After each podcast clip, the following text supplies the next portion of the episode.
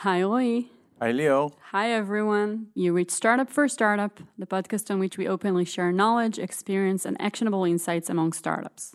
Startup for Startup for Startup.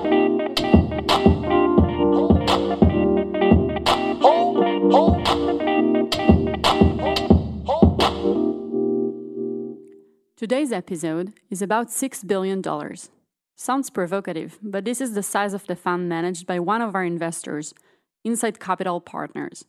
When talking about investors, the usual startup perspective is to think about how to raise money. Today, we're going to flip sides and try to understand better the investor point of view. What challenges do they encounter? What are their own KPIs? And how do they define success? And this isn't just a thought experiment. We strongly believe that understanding how investors think about their own businesses can be very insightful to every startup and every founder in a fundraising process and in general. So today's guest is Jeff Horing, co founder and managing director at Insight Venture Partners since 1995. Hi, Jeff. Hi, guys.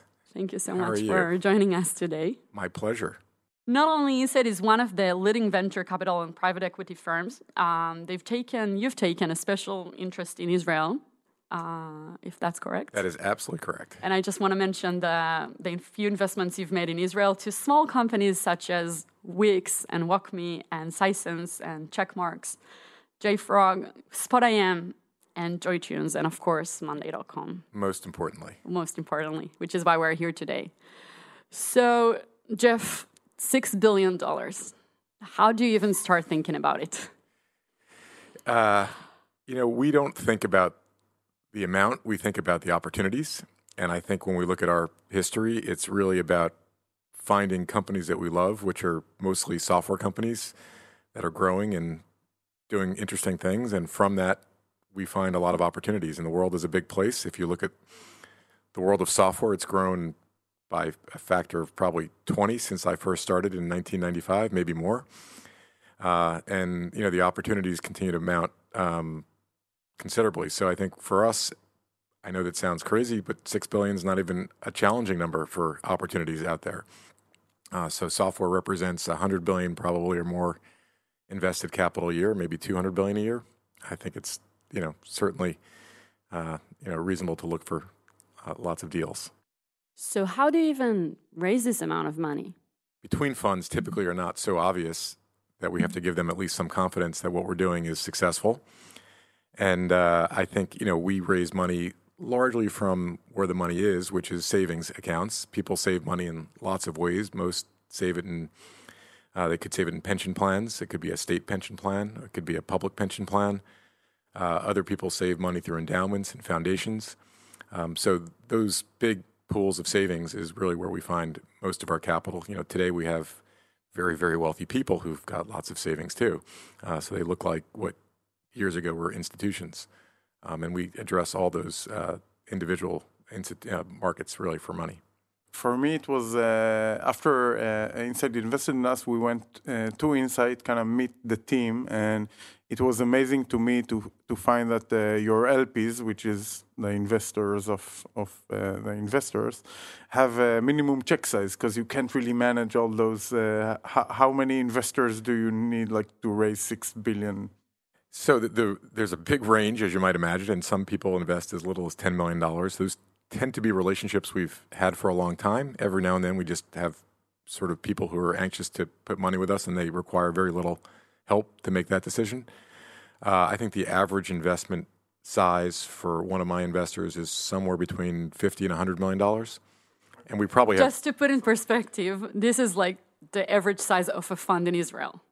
That's Um, true. And well, actually, you know, the strange thing about raising money is it can get e- a little bit easier as you get bigger because the investors who have lots and lots of money, think about sovereign wealth funds like Singapore or, you know, China, uh, they can't put money to work in $20 million increments. It doesn't matter to the amount of money that they manage, which could be 200, 300, 400 billion dollars. And so then when they look for technology opportunities, there's a very finite universe of people who could accept the check sizes that they look to deploy. So in fact, it's sometimes harder for smaller funds who have lots of competition for $10 million checks because there's lots of alternatives for those $10 million checks than it is for us, where we have the benefit of at least being a very small universe of technology private equity investors uh, raising larger sums of money. Right, but if we go back to doing some math, you have to return what three x on your fund. Three x would be spectacular, yes, for my LPs. That we have been able to manage that over the last decade. So that's very different than than uh, like uh, let's say uh, round A typical investors that expect to do sometimes 10x. So you know you want to invest in a startup, you, you see a 10x. Let's Not say only that, the dynamics are that you have one good or two really great investments yeah, it's, it's that return the whole like the model. So so you, you, have a different model. So we we do have a lot of 10x's. I'm probably sitting in the room with one right now. It's a very different business model. I think the earlier stage investors are obviously betting mostly on people and to some extent products. We're betting on markets, product market fit because we have usually data to sort of support the product market fit, and then still people, because the people really are what give you the 10x versus the 3x return. But we do have a much higher batting average, right? So we'll lose less than 5% of our capital in a given fund. Only. So Only. you don't write off investments. Not like even the uh, we'll just lose 5%. So our write-offs, 100% write-offs are probably less than 1% of our funds. It's rare for us to How lose How many money. companies? Let's just put it into perspective. Our funds probably look somewhat similar to a, a medium sized early stage funds. So we'll have 40 companies now. We're probably having a little bit more because we're doing some smaller uh, investments as well to get involved with companies earlier so that we can follow them through their life. Um, so you'll end up losing two of them? That's. Well, that's dollar amounts, right? So we right. have some checks that are $300 million. Right. We're never, hopefully, never going to lose those checks. And then we have other checks that are 15 to $20 million, which we know we're taking risk with. And those are the ones that we might lose money on. So that's like a huge difference between companies you in, you invest in. You know, it, there's a lot of benefit for us to be investing on the earlier side of a market because we may never see the deal. Like take Monday.com as a great example. If I didn't put the money into the last round, there's a very good chance I might never have seen that opportunity again. And now I may have a chance to put more money in. I get to obviously benefit from owning the company at a, an earlier stage um, and so for us, we're just looking for exciting businesses. It's it's it's all for us. It's all about collaborating, and there are definitely different styles out there. So there are definitely private equity firms that we would put as quasi competitors that are prescriptive to their companies. In some ways, because they've they have more experience than a lot of the management teams at how to optimize cash flow, as an example. Um, and there are probably some VCs that have a much more sort of loud voice at the table about you know getting what they want you know in a board meeting. Um, we've taken an approach that we pick our fights carefully, and we definitely will express our opinions when we think things are going in a direction that we're not supportive of. But we're not going to, you know, make the board meeting a grindy experience. I remember when we changed the name to Monday. I, I don't think we had a lot of uh, supporters uh, in that. It was hard to grasp, but but, but facts but we, speak yeah, for facts. So yeah, uh, you know, we, we like to believe that we're based on reason, and you guys presented a wonderful case uh, as to why that was a positive name. And in the end, even then, it was. I, I, would describe it as a discussion. Yeah, you felt our concerns because it yeah, was it yeah. was a different strategy. I mean, we just. I, I actually in that one I remember well because I'm a horrible marketer, so I was sort of relying on all my team who have a slightly better instinct of how to market. But I think in the end, you guys presented a, a compelling set of research that said this is the right decision for us. Uh, yeah, and and we felt like uh, we needed to explain it you know like uh, for us it was a gut decision in the like gut. Like every day people told us the name is horrible so it was easy to see that ev- anything Something else was better. anything else would be better so that was easy. But uh, it's really important that we need to explain ourselves like and, and, and convince and convey what we want to do especially when the other side like we have uh, uh, uh trust and appreciation. Like if and, it's like uh, you know if it's someone you, you don't think you appreciate then you, you're just doing something you don't believe in. Right. but it's frustrating. But, by but the way, it is and my life is the same. My investors have lots of questions about our strategy right? They question the fund size. They'll question why are you writing $20 million checks to small companies?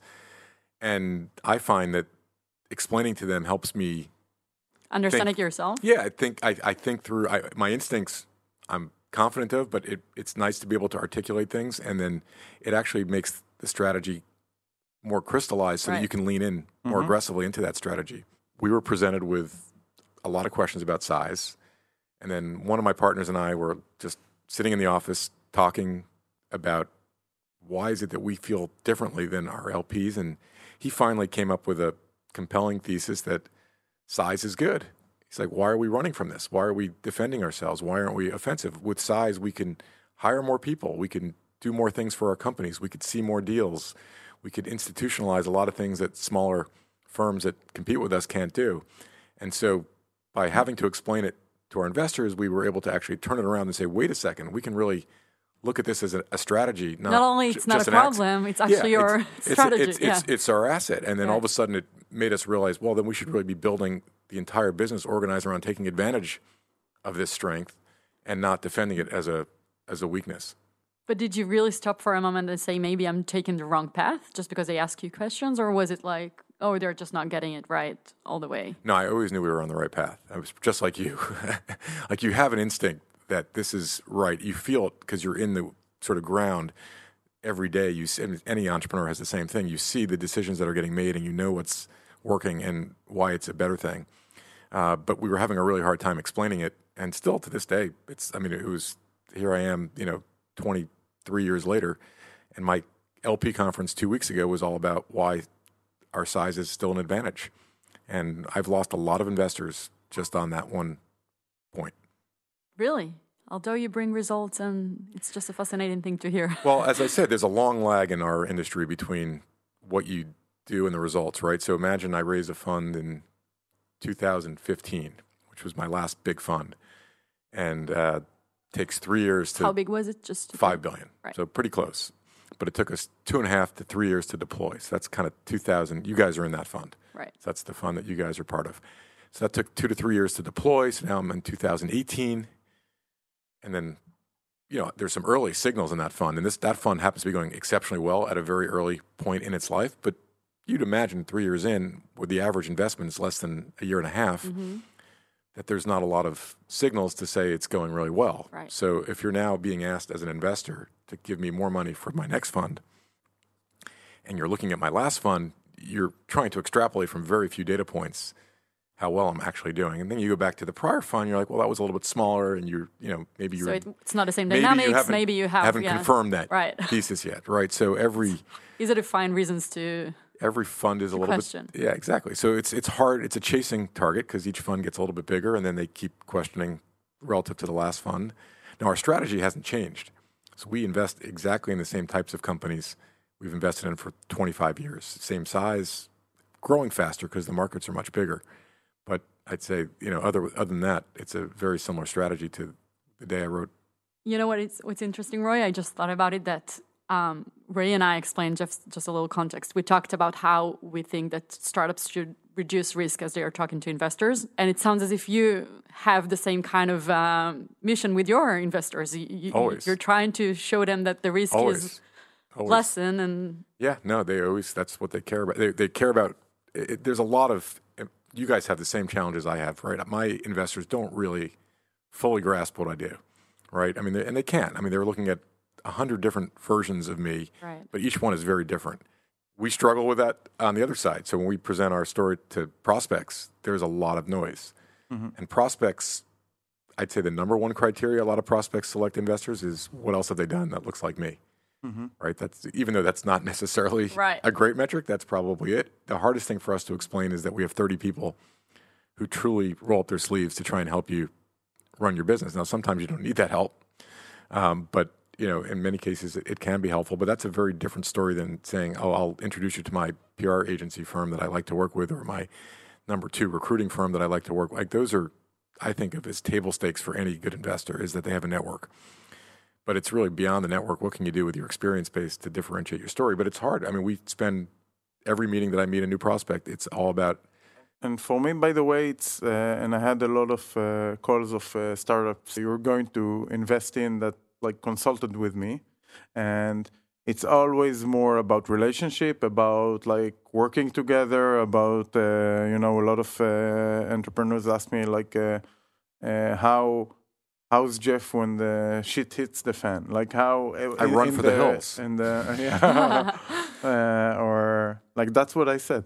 So and uh, so like how how is it to work with? So at the end, I think like the the biggest selling point is the is the relationship, is the objective, is the alignment of interest that you want to build the company and not uh, ruin it, or or like. Uh, and I always tell them you're very much like uh, uh, only on the upside. Like you you're looking at the upside and trying to to see how the business will succeed, and and like if it fails, it's not something you think about. Like even we never like talked about downside protection and all that stuff. So it's aiming for success. So the one advantage that we have with our size, of many things we have, is when we write checks into high growth, smaller businesses, we don't care about the downside. Like it just isn't relevant, right, to our equation. Like the downside is the, the dollars I wrote. Right. That's my downside. I can't lose any more than that. And so for us, it really is about helping you guys achieve the upside. Uh, and I think you know, for a smaller fund, a $25 million check might actually Matters. matter. If they wrote that to zero, that might actually be a, a big blip in their returns. And so I think, you know, we, you know, by the way, SoftBank, you know, we could all look and question that strategy a lot of ways, but when they write a $300 million check, that's like me writing a $20 million check, which is like a $500 million fund writing a $1 million check. So the mentality of risk that they could take at scale is rather mm-hmm. staggering. Mm-hmm. Uh, and very few, there is no one else in the world, quite frankly, who could look at the world like they can because of that size fund that they raise. So there is some interesting benefit to the risk profile that you could do, and I think it, it allows us, at least for the smaller companies, to be really focused on the ones that we think have exciting, dynamic upside. Right, but Roy, you said you said that some people call you and you can tell them how great Insight is and how great Jeff is personally, but this is a very specific situation. Many times founders don't have this luxury of talking to someone they can trust and they can talk to uh, with no bullshit. No. Yeah, no, they could all ask the. But yeah, you, you, could ask any for VC reference. for references. Right, but this or is you when you're engaged. This is in a very specific stage. That's sure. my point. Oh, like oh, when looking sure. around and just trying to guess who to talk to and who's better than whom. And you know you talked jeff about how you really help and you have 30 people helping.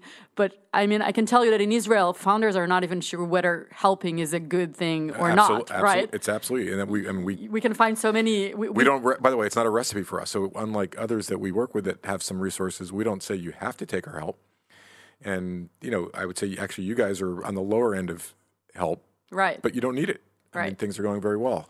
But looking, so you let's just have this exercise of you thinking as a startup, looking at you from the outside before talking to you, before having a reference call with someone that they can really tell them how great you are. How can you? What do you assess when you're approaching a new fund? If you're just trying to do basic research, I think experience is the most one of the most important criteria for an entrepreneur. I want to have somebody who actually appreciates the business that I'm in because if things do go sideways, that's probably where you really want to understand who understands the whys. And you know, you may be insecure about that, in which case, by the way, for us, it's a self-selection out. Like if you're worried that we may know, you know, a fair amount about your business and how it operates, and you prefer to be dealing with investors that have very little experience just to get the capital, that's that's fine, and that may be that's your choice. Yeah. but I think entrepreneurs who really have, I think, thought it through and really want to build something unique realize that having smart people that actually get what they're doing around the table is a good thing. And you can look at people's websites for that, right? I mean, it starts with how many companies look and feel like me, how many are in kind of my world, my space, my go to market strategy, my sales motion, you know, pick your, you know, ideas of what defines who, who and what you are. And I think so that you could see at least on the websites very easily. You could see the resources on the websites. Some some people have five people, some people have 100 people, mm-hmm. right? So that gives you a sense of what really is behind those words when you hear the stories. And and relating to that, when you look in the website, like generally I get confused. Like lots of people with the titles that you don't understand who's writing the check and and those kind of stuff. But you don't know even who is a good person to talk with. But Which is another question they ask, by the way. Usually Yeah, the top pictures matter, and as you get further Yeah. down, Although the you'd be surprised that some I know. some I, VCs I also can tell you that mix in, them up in, Mix them alphabetically. in, in, in Insight also, like I think there is a lot of uh, voice for the people who make the calls and actually make the first contact. You listen to them while uh, in other funds. Well, that's I- I actually got an to- interesting point. I think the most underestimated thing for a lot of entrepreneurs is how important the young guys are in all these firms, I think. Can you elaborate on that? We have a, a wonderful, talented group of young folks that are reaching out to a lot of companies, uh, and then our mid level folks that are, but they're, I, respect their opinions a lot, and they're also the ones who kind of drive things. They keep me honest, they keep me going to meetings, they schedule my day. And I actually, I'll give you a good example. There's a entrepreneur who's a nice guy out in California.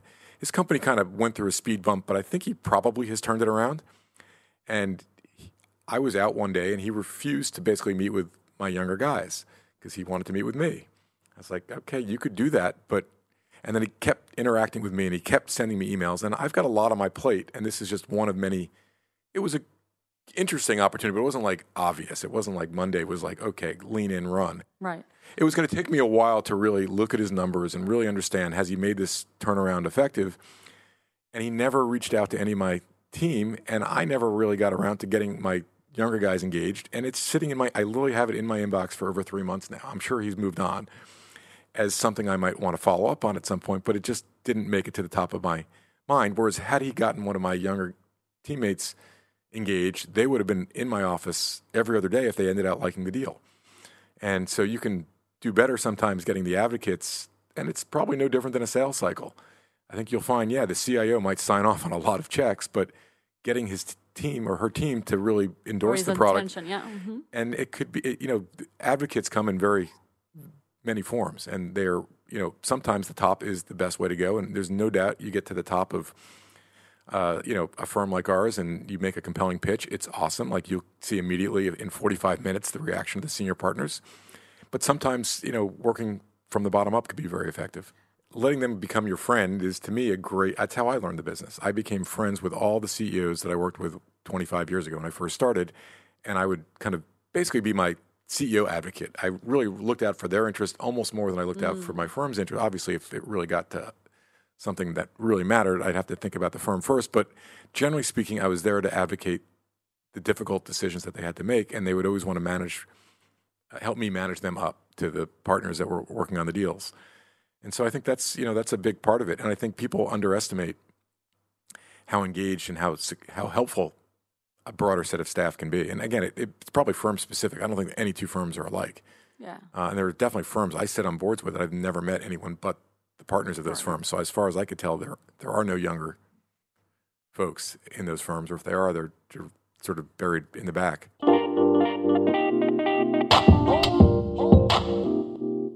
You touched on something that is interesting to me, like uh, how did you get started? I I was I was 30 years old, so I was pretty young.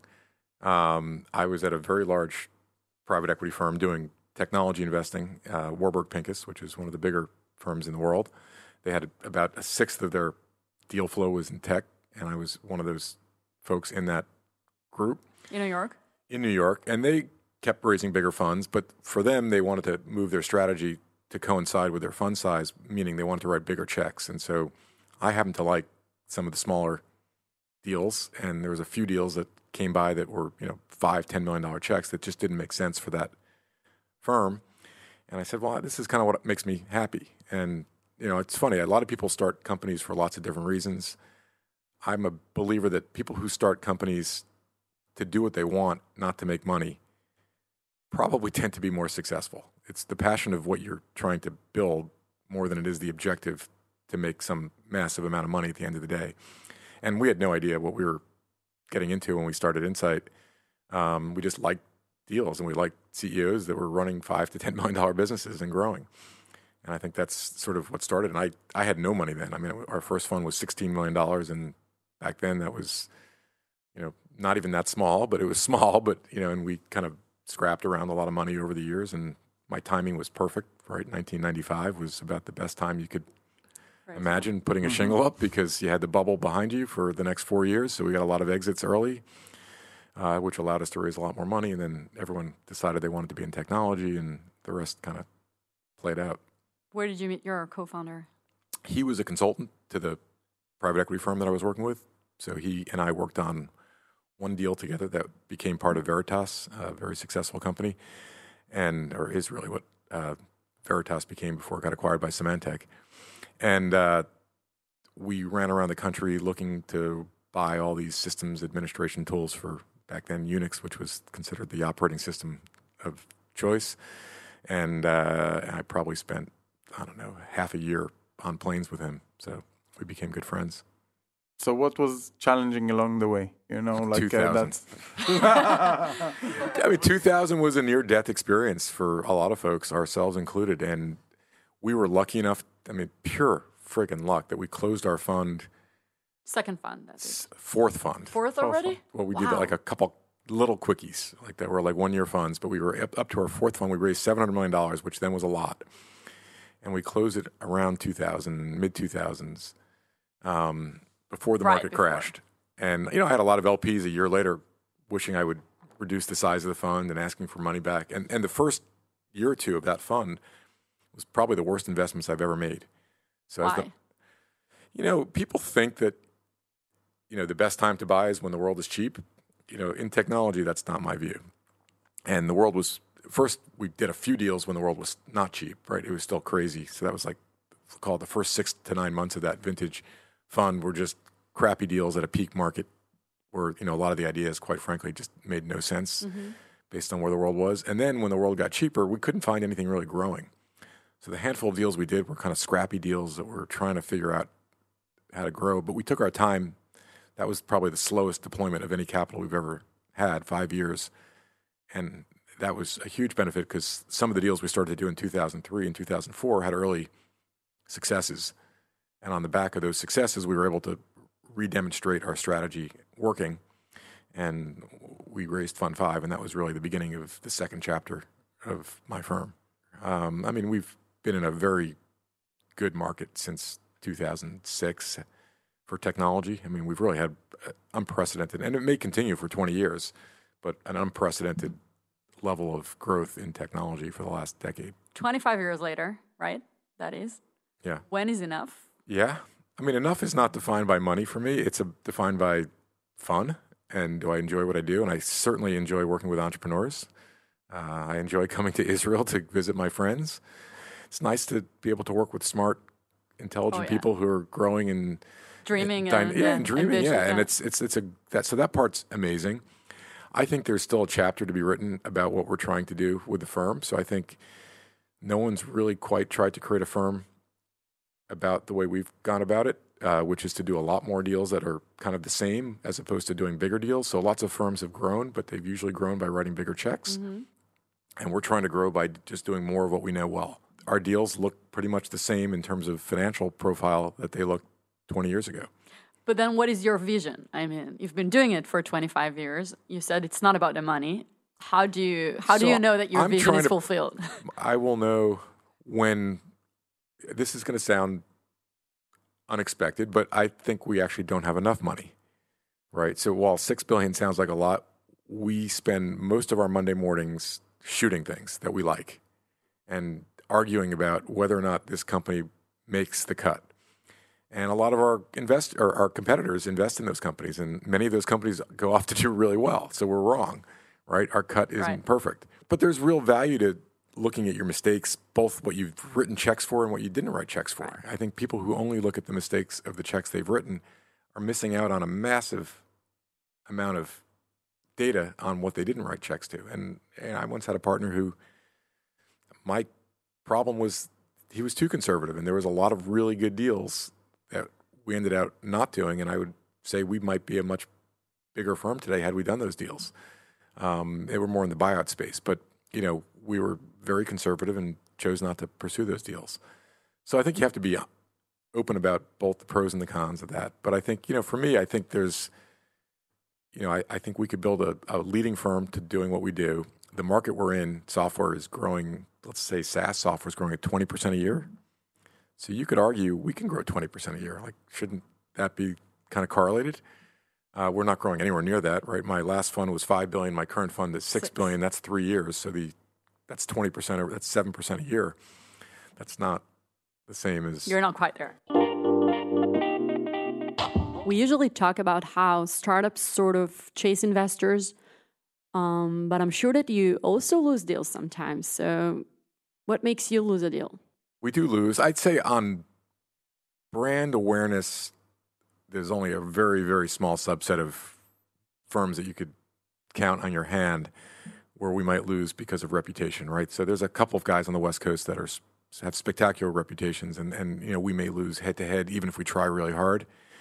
And then there's a lot of deals where we'll lose because you know you can't follow up on everything, right? And so at some point there will be somebody else who's more enthusiastic, more aggressive, flies to Australia three times to win a deal, or has the senior partner fly three times to win a deal.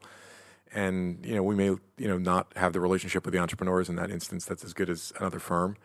And then obviously the most common reason to lose a deal is price. So you know not everything could be you know what you know Right, but that's different. It's just yeah that's a choice. mean- yeah, that's that's choice. more of a choice. Arguably, um, when do you decide this one you're not going to fly all the way to Australia for? Like, when do you? How do you make this case? you know, some of it is some of it is is you know decided for you just on schedules and reality, and you don't have enough data, so you're like, okay, from the outside looking in, it looks pretty good. If it looks amazing, and there's only a handful of deals a year, like there's one I'm pursuing now that I think is one of the most. you went all the way to. I'm, I, I, didn't go, I went to California for a day, and And I'm it going to sounds go. hard for you. I, I knowing you, it might be harder than flying to Australia. It could be. they are getting a direct flight soon. Um, but I'm going to probably, hopefully, go back out another day. And it's an exceptional story, exceptional team, uh, and I think an exceptional opportunity. So that one, like, I'll move mountains to win. So I'm putting my heart into that one. I still may lose it, and you know they've got lots of choice, and we'll see. Um, What's exceptional about it? I think the market is massive. I think the market position they have is unusually strong, and I think the management team is really special. Um, look, we we moved mountains to, to to be partners with you guys, right? And We were way Did you? behind. Yeah, we were way behind. Tell us about it. Well, you know, this was a little bit small for us, so we needed to get knocked on the head a little bit. One of my partners quickly fell, Jeff fell in love with the deal early, but you guys were down the road with a bunch of other investors, and then it so happened we were lucky because Israel's a small country that uh, one of your board members was a good friend of mine, Avishai, and so we were able to spend some time with him to help him, you know, persuade Roy that we're good guys, and I think that had a huge influence in your selection in the end. Yeah, it was uh, it was a very easy choice because uh, the relationship was there, and and we're always like looking. You know, we But my wanna guess is if we didn't know him, we probably would not have been Right, Yeah, familiarity yeah. always helps. because right? others Yeah, were, yeah, yeah. others were earlier. Yeah, I'm saying Right. like that We were a was little a huge That was thing for yeah. us. so That uh, you know that Avishai said like uh, he told me exactly how it's going to be, and he, he knew you, and uh, and and it was very clear, you know, that this is something good for us. So because there is a lot of fear, you know, it's a you have a lot of startups on your portfolio. We just like have very few investors. So like I, I, I would argue like uh, the investor is like a bigger part in the uh, Company, in yeah. the in the founder's life than The other the way other around. way around. Okay, you can write off an investment. You know, for us, it's you know what we do.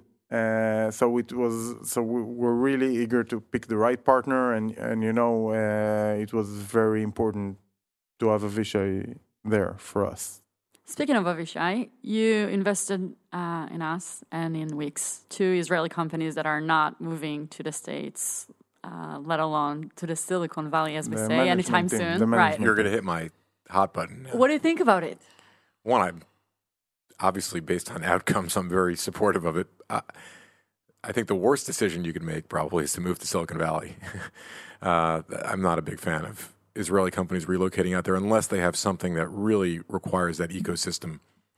Why Um, would and, that be? and like the JFrog, as an example, may need to be in that ecosystem of the valley to kind of create that open source, you know, reputation. But very few companies, I think, have a reason to see the valley as the best place to open up headquarters. uh, and you're competing with Facebook, Google, Apple, you know, for engineers and for other resources, and you know, those companies can spend a crazy amount of money. And I think, candidly, the culture of the Valley is about money. You know, you, you look at the what you guys build in, in Israel, and you look at the, the spirit of the companies and the, the, the excitement that people have. Uh, I was just with one of our investments, and we're talking about Wix, and, and literally how everybody who works at Wix loves working for Wix. Like it's just a remarkable net promoter score of employees, and you know that's a really valuable thing. That means if and they haven't had that problem, but if something were to go sideways, I think most people there would would hunker Stick with down them, yeah. and work together as a, as a team. And there's a lot of transparency, and I think you know you guys probably have a similar culture. So I think culture matters a lot. I think it's very difficult to build that culture in Silicon Valley where people are kind of constantly having FOMO, right? Oh, who I want to be on Uber's you know cap table, not XYZ cap table. So. Uh, and I think in today's world, you know, Israel used to have a big constraint because you don't have a lot of customers, right? That was your limit as One a the- country. yeah. So you had to kind of move some sort of sales and marketing the effort States. to the states, um, which usually meant the CEO had to go with that because the CEO has to be pretty close to the sales and marketing, um, historically, at least uh, for enterprise products. Today, product matters probably more than sales and marketing. Product market fit is so critical. And at the same time, you can acquire, as you guys have demonstrated, a, a lot of business remotely. Uh, and I think the function of sales or sales and marketing could play a, a sort of more tactical role, which could be built in the States. Doesn't mean it's a bad decision. Like Sisense moved to the US. I think that was a good decision for them. Is New York different than than the Silicon Valley in that case? I think it's very different for Israeli companies. I think it's just culturally a lot more similarity Similar. between New York and Tel Aviv. It's just, you're just Brooklyn here. um, but yeah, I mean, you still have. Now I understand why you make so many investments in Israel. you, it is. It's the best. But you, you have you still have some of the same money. You know, it's expensive. Resources are expensive. But I do think, you know, because New York's got so many industries going on that there's not the same fear of missing out. Some other startup is doing better than we are. I've got to go change jobs tomorrow. So I think you don't have the same level of sort of swapping out and sort of cycling of, of careers.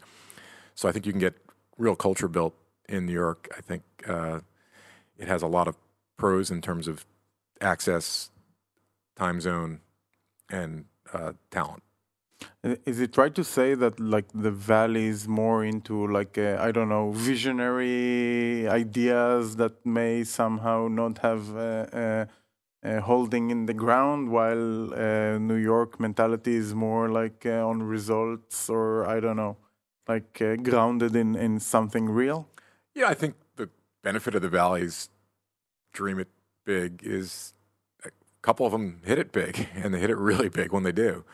Um, but I would agree. I think that there's a lot of sort of you know, a lot more vision talk than there is, you know, execution, Execution. talk. And that's not across everybody. I Of mean, that's course. that, there's clearly plenty of companies that are about building products, great products out of the valley, um, with great cultures around that. So I think, and we do plenty of investing in Silicon Valley. So we're not in any way against it. It's just not for every company. And if you had a choice and you had already a great talent pool and a great set of engineers outside the valley, and we would say this not just for Israel, but for European companies where we invest quite a bit, rarely does that make the most sense for talent.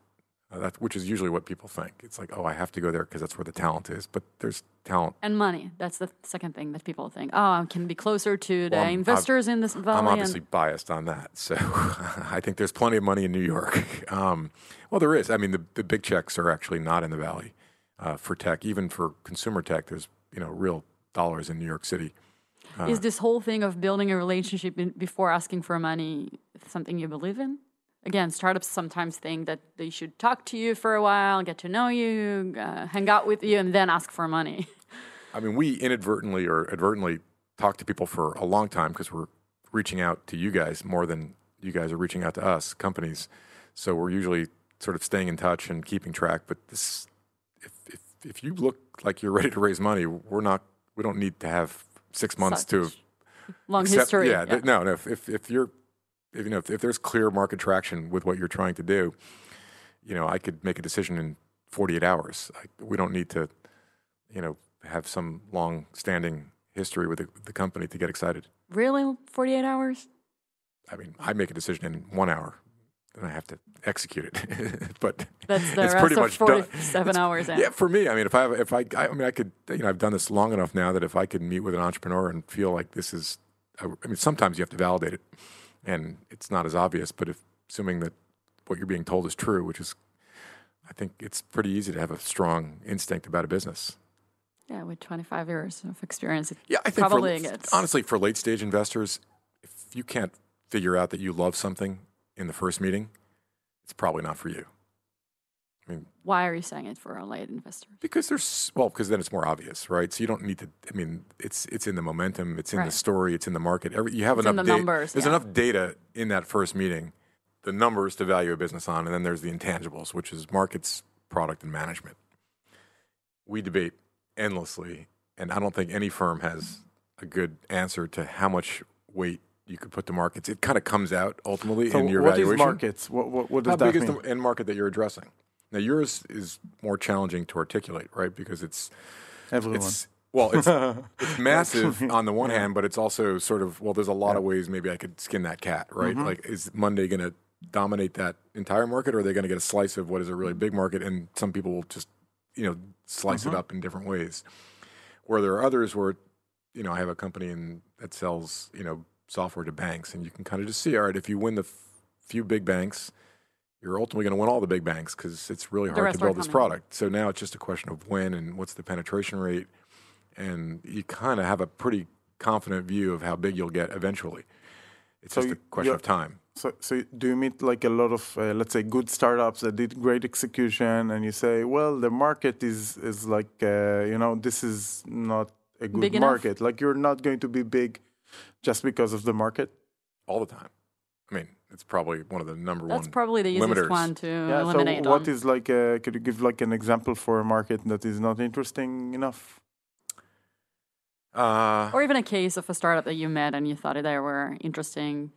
you know, I, I, I'm not prepared for that. Uh, I will give it some thought. But you know, there's a lot of Me Too products out there. That's probably the most common thing where you sort of you're one. Uh, you know, uh, some have value props that I don't find totally compelling. They're kind of soft value props where you're, uh, you know, you're trying to make employees happy. You know, I had one and that may be doing very well. I don't even know, but like you know, one or ones where you feel like you've got to really change the way people work.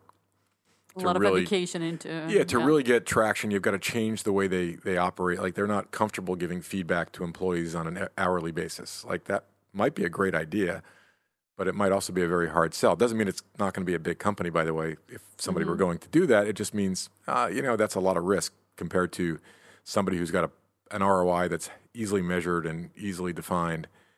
Um, you know, there's some very vertical niches where, you know, you're solving some problem for some pharmaceutical companies and you realize, well, there's 20 large pharmaceutical companies. Your average ASP is $200,000.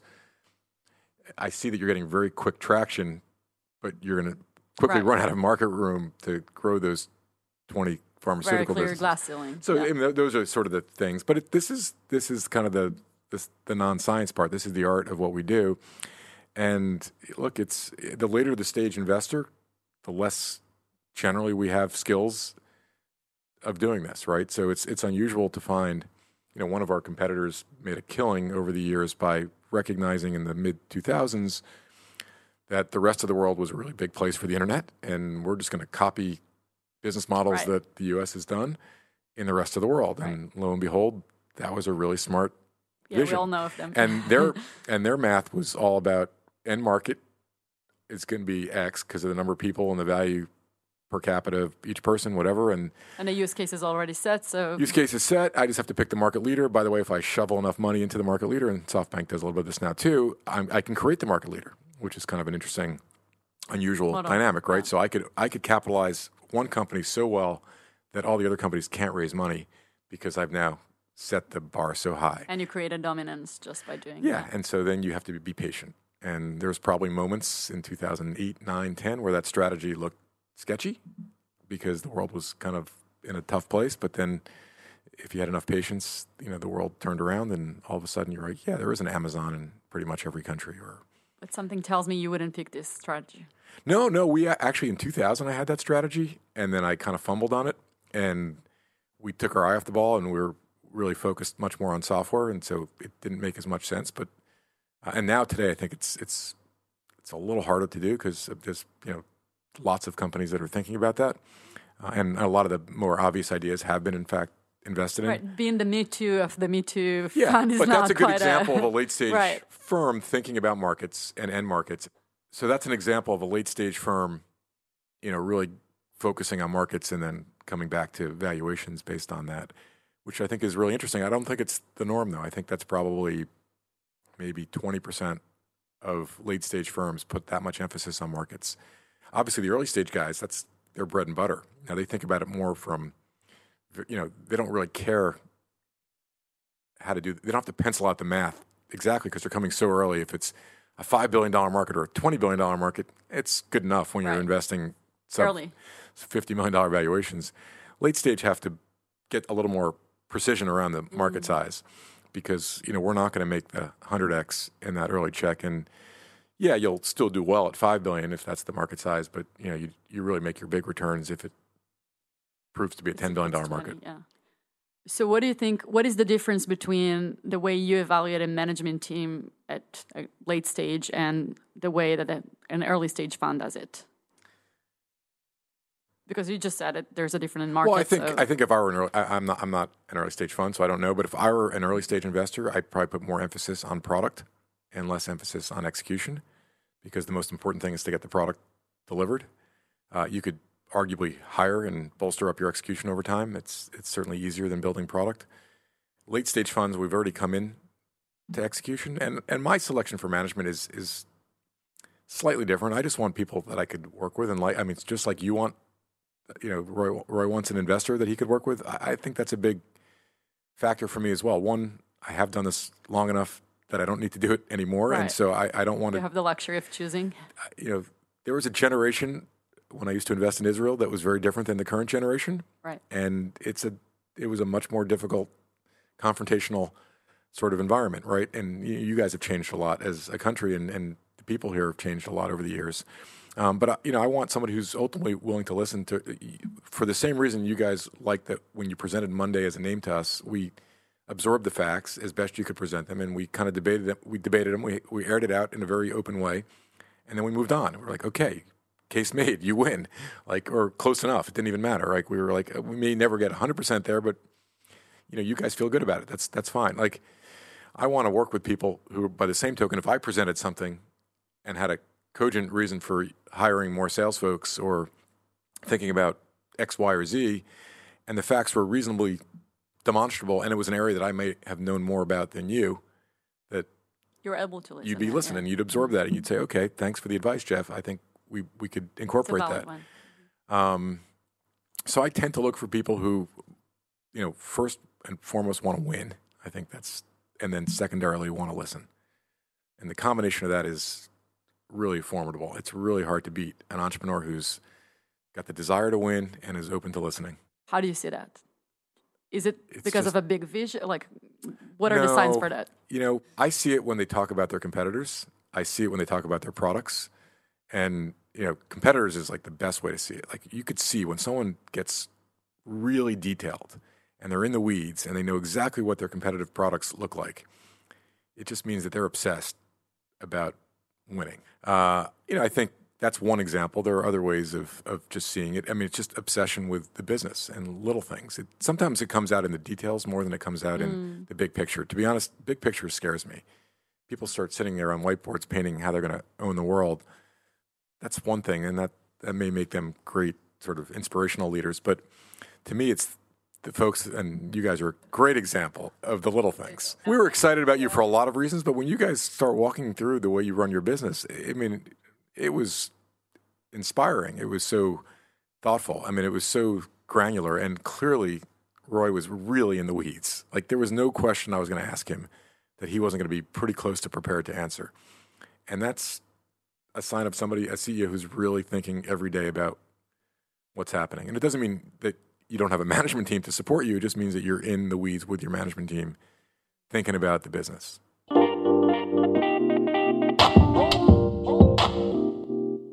on a different topic. How do you value startups? Like, how do you look at the, their potential, the growth, the uh, whatever, you know? Because you define valuation is a valuation? Yeah. valuation is a big Big thing. issue. Yeah. So, So the markets generally kind of cluster around multiples of revenue, right? There's some forecast of future revenues that we all start with.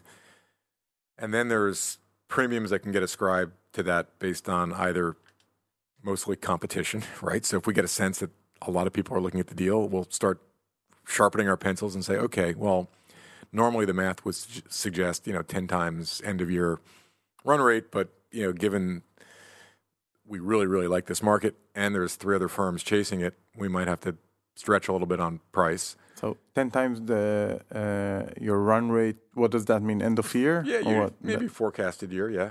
Okay, so the forecasted year, the revenue or ARR, like if Uh, you're. we- I mean, we work off of ARR. Yeah, SaaS. But then we have other variables that are very subtle, right? So, I mean, in our model is net retention, gross retention. These are for software companies now, but even applying to some consumer subscription businesses.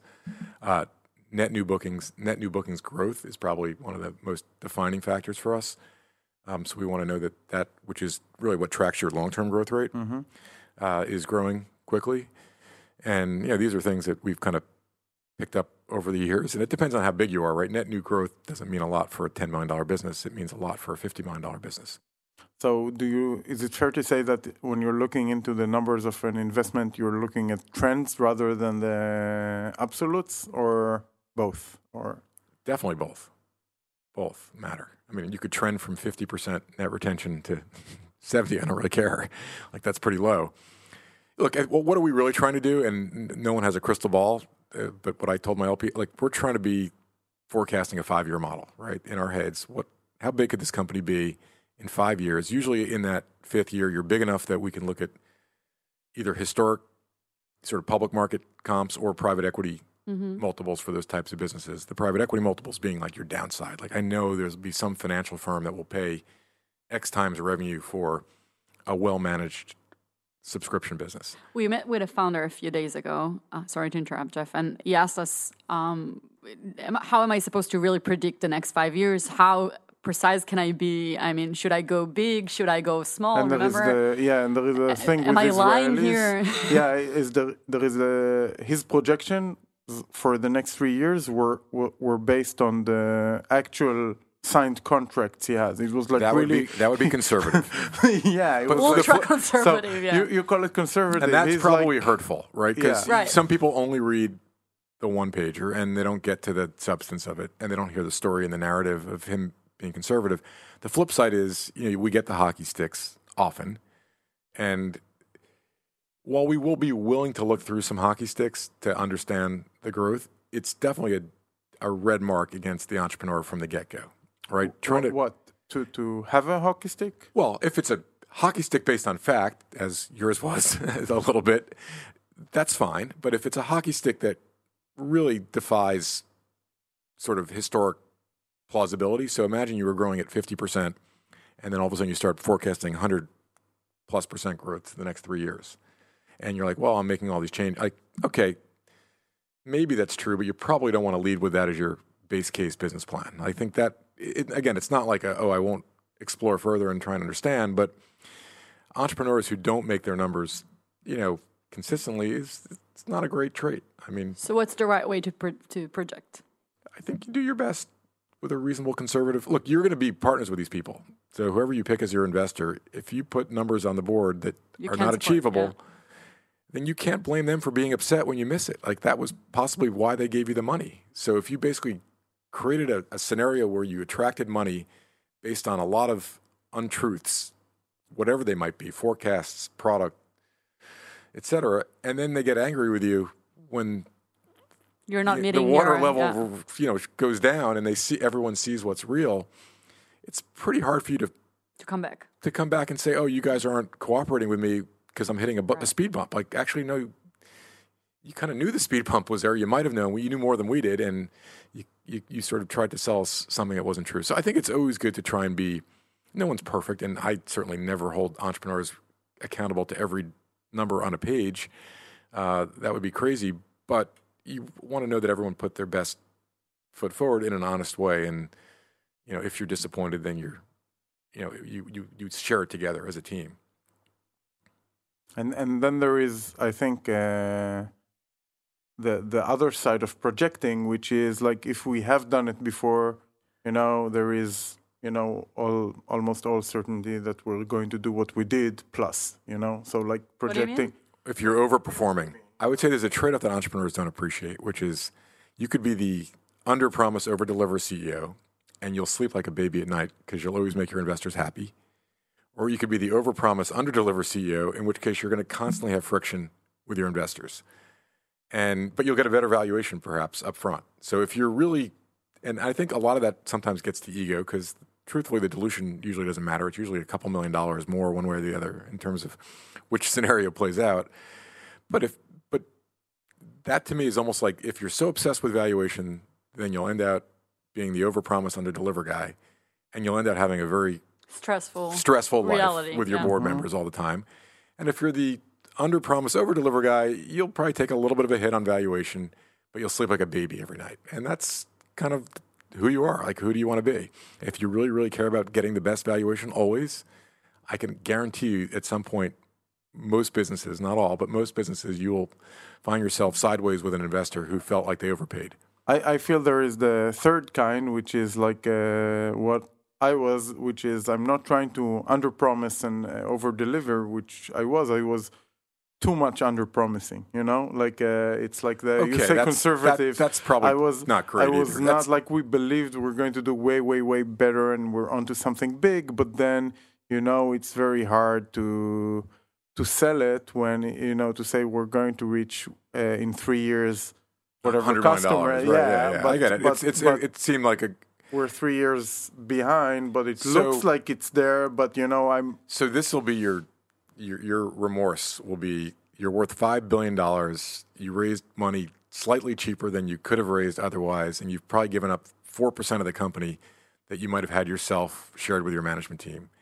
So instead of being worth seven hundred million dollars, you're only worth six hundred and fifty million dollars.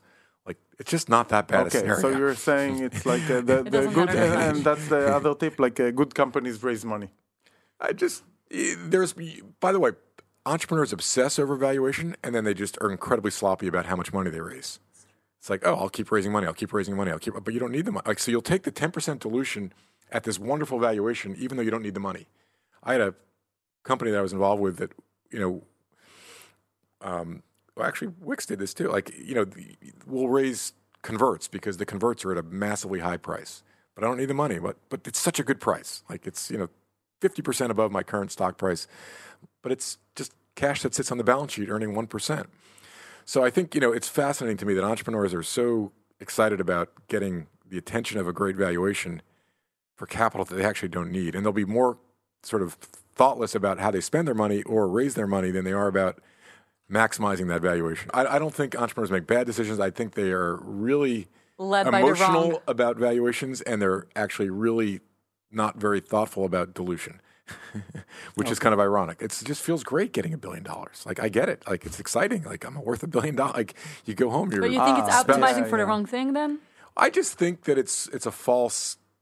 It's it's it's it's a good thing to optimize on, but the truth is you should be optimizing on dilution, right? That's really what your if your focus is, and, and you need capital to grow the business. No one's arguing that you need money to grow the business, but it, in the end, it's a it's a balance, and a lot of companies raise way more money than they need. And oh, by the way, that often creates spending habits.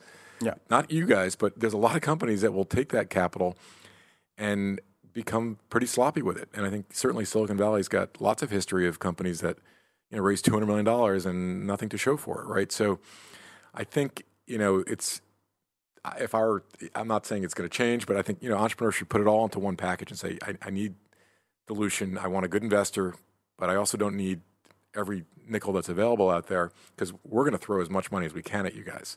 Like once we like something, we just want to own as much of it as we can. But by and large, you know, you should figure out how much money you need to actually execute your plan. And. And, you know, you need give yourself a cushion if it's cheap and money is relatively cheap to the dilution. There's always risk reward. And you're like, well, I. Yeah. But you, I think a lot of entrepreneurs tend to be overly conservative with the amount of money they need. And then, uh, quite frankly, as they get bigger, you know, I don't recommend this for smaller companies, but bigger companies can use debt, right? Like if you really want to opt, we talked about this Yeah, we, ourselves. we, like, we, We do use it. it, yeah. We do it.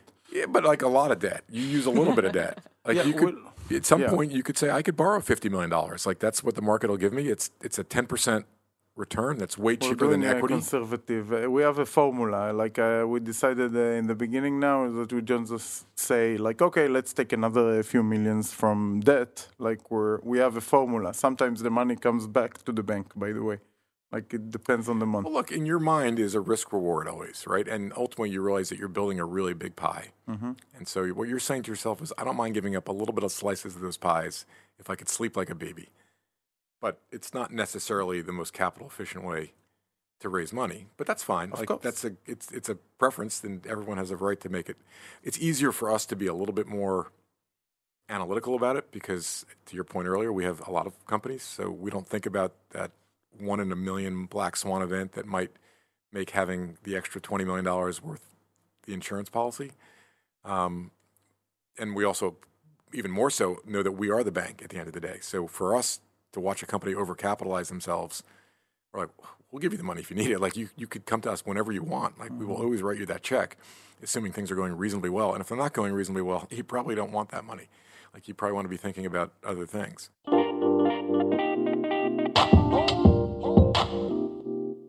How do you make money? Like as insight, as, as yourself. we get paid in two ways. Uh, like any asset manager, most asset managers, even people who put money into Betterment or any of those tools, there's a management fee, which for private equity ranges anywhere from one and a half percent for some very large funds to uh, three percent for some of the smaller, and that covers A team all the employees plus the travel to Israel. I mean, I, I eat all this, right? So unless the board recompensates me for some of that, but you know, most of that stuff is on our nickel, um, and any other expenses that we pay for for running the business, which is you know more expensive than you'd think, and obviously the personnel for what we have to hire is competitive. with- Obviously, but uh, like lots of just other uh, it's, it's interesting, you know. it's not a bad life. Yeah. Um, yeah, I'm not looking for any crocodile tears here, but uh, and then we get paid as a percent of the profits that we make across the fund. So we aggregate our wins and losses, and then we get to keep most most of us about 20 percent of those profits. And somebody like Benchmark could be 30 percent or more, uh, and then some big guys might be, you know, 15 percent, and then there might be a preferred return so so that's like we have. So we have over what you what, what the fund size is. Like you return the fund and then on the on well, the, no. So there's on two the delta. there's two ways of doing waterfalls. One is, you know, give me all my money back first, and then you get to keep 20% of all the other proceeds. Others are will kind of estimate where the fund is in its profits, and then you can take your share out along based the way. IRR, you mean? Well, based on carrying value of, of the portfolio. So we could, in theory, if we sold a company a week after we invested, take some percent of that. Usually we have a clawback mechanism. So it's, for us, we kind of don't take a lot of that money early on. But it, it catches up a little bit over time, but it's not as extreme as what's called a European waterfall, where it, you catch all the money Only once you once the 1x is returned. So we have an, a preferred return, which our LPs benefit from. Once we kind of feel like the fund is generating more than that and looks like that on paper, then if we start selling things, we get to keep some, not all, of the carry as it comes out. You raised your last fund earlier on this year, right? Last year, Last year is this time, okay. how much have you deployed already, or how much do you have left? we've deployed a lot. um, I mean, you know, over 30% now. So, are you still actively looking in Israel, or are you done for this fund? No, no, no. Quite active.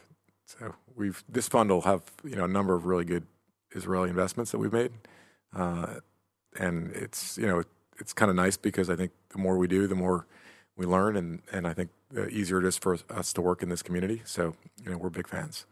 what do you like, Israel? Uh, I think you guys have great human resources, so I think your products are great. I think the entrepreneurs here are the most interesting entrepreneurs as a class of entre- if I could segment of any, in the sense that you guys have going to my earlier points of what makes for a great entrepreneur. You have a will to win that is somehow built into your culture, but you also have a willing to adapt. Uh, very few companies I've ever invested in have the ability to create new products and new markets. And I find Israeli entrepreneurs are the closest to, you know, it's, it's not consistent always, but I think as, as good as, if not the best at actually creating new ideas and, and bringing those to market. And I think that's pretty unique. Um, so I think ultimately it's, it's a great set of products matched with some really good human resources we've been told about Israelis like okay Israelis are just good at uh, you know patents and and like uh, hardcore stuff, yeah. uh, uh like technical uh, stuff. And then like you wouldn't build great products and then we build great products and now uh, they're saying now you know when the CEO was needed to replace in the bubble era with a it was an American CEO that you had to take. And then they told us we, you have to move to the US, and now it, it's not. And now I think uh, I heard uh, big brands will not come out of Israel, which is now you don't know how to build your brand. Yeah, yeah we, you see Wix and and yeah. uh, Viber and yeah. and a, a, lot of others. So what? Uh, uh, like what, what is your take on that in terms of uh, you know where you see or limits or not limits or, or stuff that you know you feel are I just like the, not true. Look i think the historic prejudices had some basis for sort of statistics but that was a very different market where the you know the way you think i think think about technology was pushed a lot mm-hmm. back in the 90s and 2000s which meant you need sales forces. And you know you think of oracle and knocking on doors and convincing companies that they should buy this technology and the internet has kind of turned that on its head, and so people find you, and you know you need to be clever enough to be in front of them, but at the end they're researching products and they're trying products, and so it's become much more of a buyer's market, which in my view favors products and cleverness over classic brute force sales, which I think you know plays to the strengths of I think the Israeli companies, and then I think the way in which one discovers products today is much more of an analytical process than it is hiring a great advertising firm to create a great message that you sort of blast across a bunch of magazines, right? Which was kind of a very US centric thing because that's where all the stuff was consumed. Mm-hmm. So to run a business remotely today generally is much easier uh, from where the markets might be because you could just, you know, touch those markets without, you know, over fiber optic cables in nanoseconds. And so I think this now has changed across the board, also for U.S. entrepreneurs. That, that what an entrepreneur looks like today is very different than what they looked like 15 years ago, everywhere. But I think it happens to play to the strength of both Israelis and European companies uh, who were historically more product centric in their approach to businesses. If you had a tip for uh, starting a VC, what would it be? Well, I want to give my other tip first. Okay. So when you get the 100 phone calls from the US venture guys, just remember which one to pick up the phone for, which is Insight. That's my tip. Uh, for starting a venture capital fund? Yeah. You know, it's it's it's it's never been easier. On the one hand, I think it's it's you know there's a lot of money for a smaller fund or copy sort of stories of smaller funds. I think you just need to know why you're doing things because you know for me and I've had a, we've had like five or six partners or junior professionals leave to start their own funds. So I've kind of helped some and kind of watched others from afar. Most have been reasonably successful. Um, I think you just want to make sure you do it for the right reasons. Going back to our question on uh, titles, it's a really good point. Do you yeah. just want to do it to become the GP, or? Well, some people want to do it because they want to create their own thesis of their own narrative. Like, here's my startup story, right? And I did it, and that's one reason to do it. It wasn't my reason. Others want to do it because they think they'll make more money, and they're like, you know, Jeff's got the pie, and he's not sharing it enough with me.